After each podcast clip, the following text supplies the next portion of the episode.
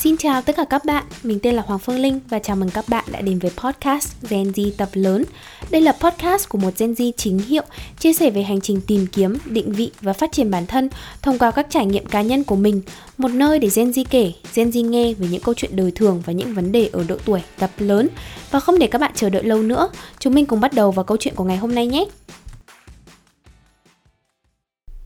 Xin chào tất cả các bạn, mình là Hoàng Phương Linh đây và chào mừng các bạn đã quay trở lại với kênh podcast của mình. Mình ngồi lên kế hoạch cho cái tập podcast này sau một đêm mình nằm khóc sướt mướt, mắt sưng vù bởi vì một câu hỏi mình là ai trên cuộc đời này. Cách đây khoảng một tuần thì mình có một cuộc trò chuyện dài 3 tiếng với một đứa bạn thân 15 năm của mình. Sau khi vui đùa tám chuyện trên trời dưới biển, không hiểu sao tự nhiên nó quay sang hỏi mình Mày có bao giờ tự hỏi bản thân mình là ai không?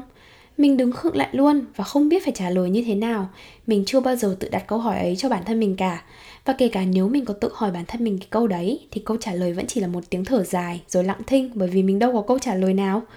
Mình ngay lập tức trả lời lại bạn mình, tại sao tao lại phải biết mình là ai? Câu trả lời cho câu hỏi này nó có quan trọng đến như thế không? Một cách khá là nhẹ nhàng nhưng trong lòng đầy chua cay. Bạn mình tiếp tục nói, kiểu nhiều khi tao hay tự hỏi mình là ai, mình xây dựng hình ảnh cá nhân của mình như thế nào để người ta biết tới mình Tao muốn mọi người biết tới mình là một người nổi bật trong một lĩnh vực nào đó. Mình nghĩ bụng, chả lẽ mình lại cúp máy Đang nói chuyện vui mà tự nhiên nói chuyện kỳ ghê. Nhưng đấy là bạn mình mà Nên là mình lại tiếp tục giải bày cái tâm tư của mình. Ờ thì thật ra đây là cái câu hỏi mà khó nhất của cuộc đời tao Mà tao dành cả cuộc đời tao vẫn chưa trả lời được. Tao chưa từng biết mình là ai, tao vẫn đang vật lộn tìm ra con đường của mình và tao luôn chăn trở hàng đêm nghĩ xem sao mình thật sự muốn trở thành ai trong tương lai. Mày thấy đấy, từ hồi tiểu học đến tận bây giờ, tao lúc nào cũng là cái thể loại học đều tất cả các môn, môn nào học cũng tốt, nhưng đâu có môn nào nổi trội hơn môn nào. Đến tận bây giờ, tao vẫn đang cố gắng thử tất cả mọi thứ, cố gắng làm tốt tất cả mọi công việc mình có thể và trang bị thật nhiều kiến thức cũng như kỹ năng để có thể nắm bắt mọi cơ hội khi mà cơ hội nó đến với mình. Bởi vì tao đâu có biết là mình thật sự muốn làm cái gì. Bạn mình nói thẳng tưng như dây đàn luôn. Thế sao mày không chọn một lĩnh vực thôi và làm nó thật tốt? Sao cứ phải ham làm nhiều làm gì? Nó nói đến đây thì dù vẻ bề ngoài của mình tỏ ra rất là bình tĩnh, Nhưng trong lòng mình đang là bão tố. Nói thẳng ra thì bạn mình nói đúng bỏ sừ Mình đâu có cãi được cái gì đâu. Nhưng mình bực bởi vì mình không hiểu bản thân mình là ai, Và mình tự nhiên cũng cảm thấy tủi thân Vì tại sao người khác không hiểu cho những đứa như mình, Những đứa luôn vật lộn để tìm hiểu bản thân mình Và mãi mãi vẫn không biết thật sự mình muốn gì trong cuộc sống. Cuộc trò chuyện đấy rồi cũng chẳng đi đến kết luận gì nhiều Mình chỉ nhớ là nó khăng khăng khuyên mình là phải tìm ra được một con đường rõ ràng Và đạt được một thành tựu to lớn nào đấy trên con đường đó Cúp máy rồi thì chắc cái thằng bạn mình nó cũng lăn ra ngủ khò khò Và chẳng còn tí vấn vương nào về câu chuyện này Nhưng cái câu hỏi nó đặt ra cho mình, Mày là ai? Mày muốn xây dựng hình ảnh cá nhân của mày là gì? Nó đã in trong đầu mình trong suốt một tuần qua một tuần qua là cái lần thứ hai trong năm nay mình trải qua một cuộc khủng hoảng bản sắc và trải qua một giai đoạn cao trào là một đêm nằm khóc thút thít vì bất lực không biết mình là ai và mình đã trải qua cái cuộc khủng hoảng này đến nỗi mà mình bị lên những cái cơn ờ, dị ứng trên da ấy và mình đã nổi mẩn đỏ khắp người luôn.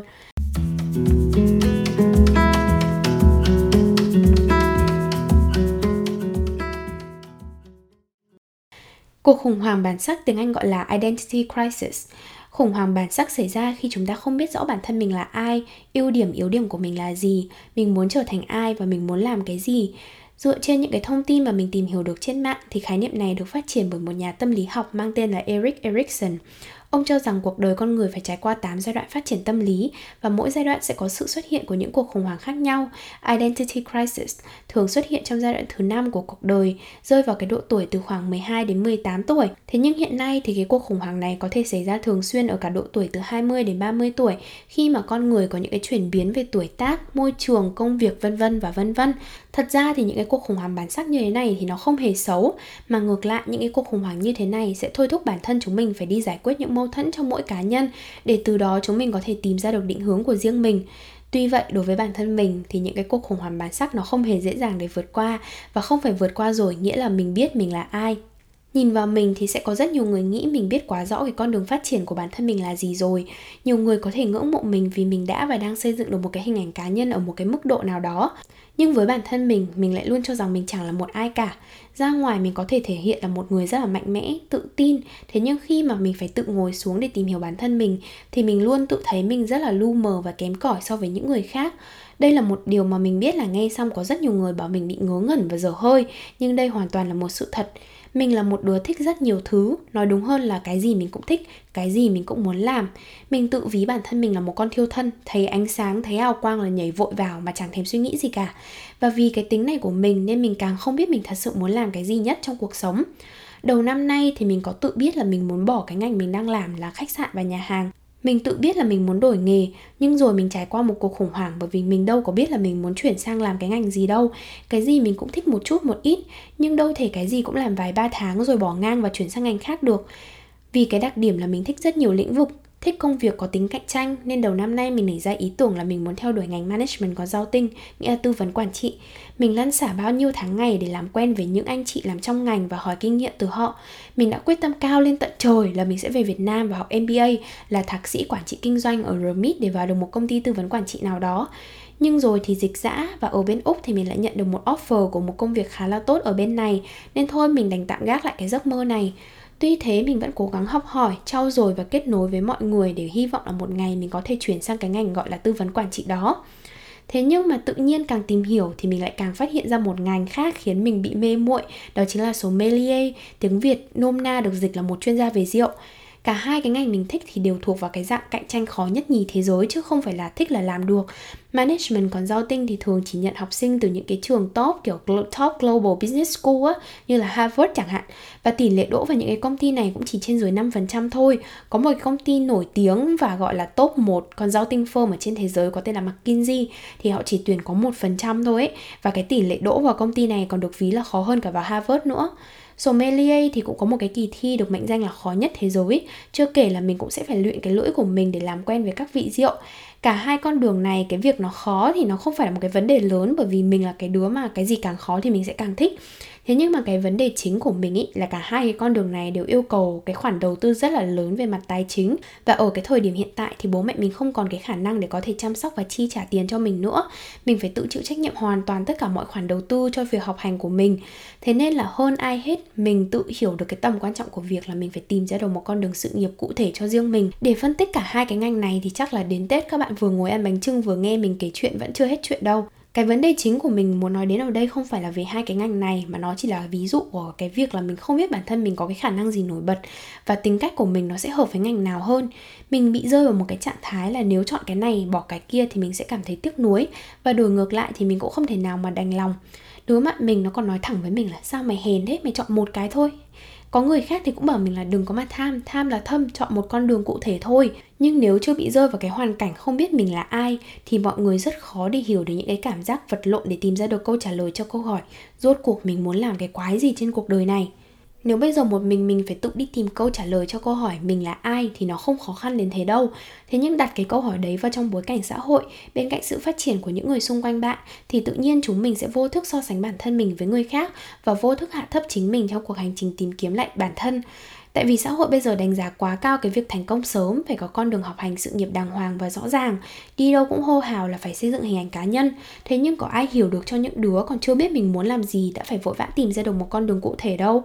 mình bị rơi vào một cái trạng thái rất là ghen tị với những đứa bạn của mình vì chúng nó biết là chúng nó thích cái gì và chúng nó biến được cái chúng nó thích thành một cái sự nghiệp rõ ràng. Còn mình thì cái gì mình cũng làm được, cái gì mình cũng thích, nhưng mình chẳng thể nào tìm ra được một lĩnh vực mà mình muốn tập trung vào. Đã thế, mọi người còn liên tục mình hỏi mình một cái câu là không tìm ra được một con đường muốn theo hay là chưa cố gắng hết sức trong một con đường nào đấy, khiến mình lại càng cảm thấy rất là bối rối khi phải đối diện với bản thân mình mình là cái đứa mà sẽ sẵn sàng dốc hết sức để đạt một cái điều gì đó, nhưng với điều kiện là mình phải biết là mình thật sự muốn theo đuổi cái ngành đó. Còn bây giờ mình còn chưa biết mình muốn cái gì, thì làm sao mình có thể dốc sức và theo đuổi một cái thứ vô hình đó được? Nếu mà các bạn đang tìm kiếm một cái lời khuyên trong cái tập podcast này, thì mình thật sự xin lỗi bởi vì mình không biết là mình sẽ đưa ra lời khuyên gì cho mọi người. Bởi vì một cái lối thoát cho bản thân mình mình còn không có, thì làm sao mà mình có lời khuyên cho mọi người được? Mình làm cái podcast này, mình chỉ muốn là chia sẻ với mọi người và mong rằng mọi người không cảm thấy lạc lõng trong cái cuộc hành trình tìm kiếm bản thân. Vì một đứa như mình ra ngoài rất là tự tin, lúc nào cũng thể hiện mình là một đứa biết mình muốn gì. Nhưng thực chất thì mình cũng luôn đau đáu trong lòng một câu hỏi, mình là ai trong cuộc sống này? Mình biết việc phải tìm hiểu ra con đường cụ thể nó rất là quan trọng, nhưng liệu chúng ta có thể sống lông bông, làm tất cả mọi điều mình thích mãi mà không phải tìm ra được một con đường cụ thể có được không?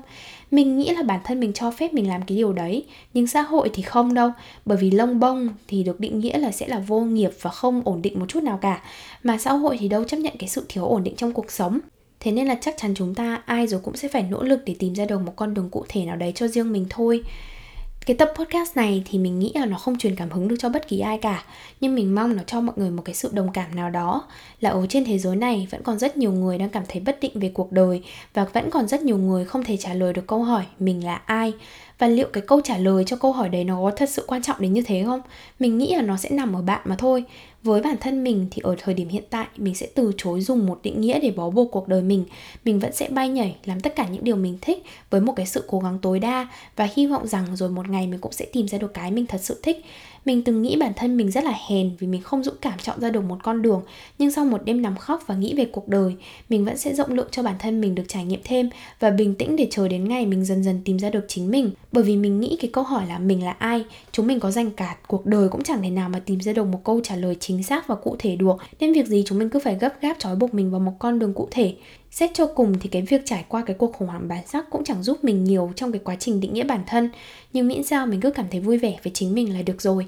có lẽ là mình sẽ xin phép kết thúc cái tập podcast này ở đây. Cảm ơn tất cả mọi người đã lắng nghe hết cái tập podcast này và mình mong là mọi người sẽ luôn luôn yêu thương cũng như là lắng nghe bản thân mình và đừng cảm thấy quá là nặng nề khi có ai đó hỏi là bạn sẽ muốn làm gì trong tương lai bởi vì đến bản thân mình cũng chưa trả lời được cái câu hỏi đấy mà. Thế thôi và hy vọng là có thể hẹn gặp mọi người trong những cái tập podcast tiếp theo. Bye bye.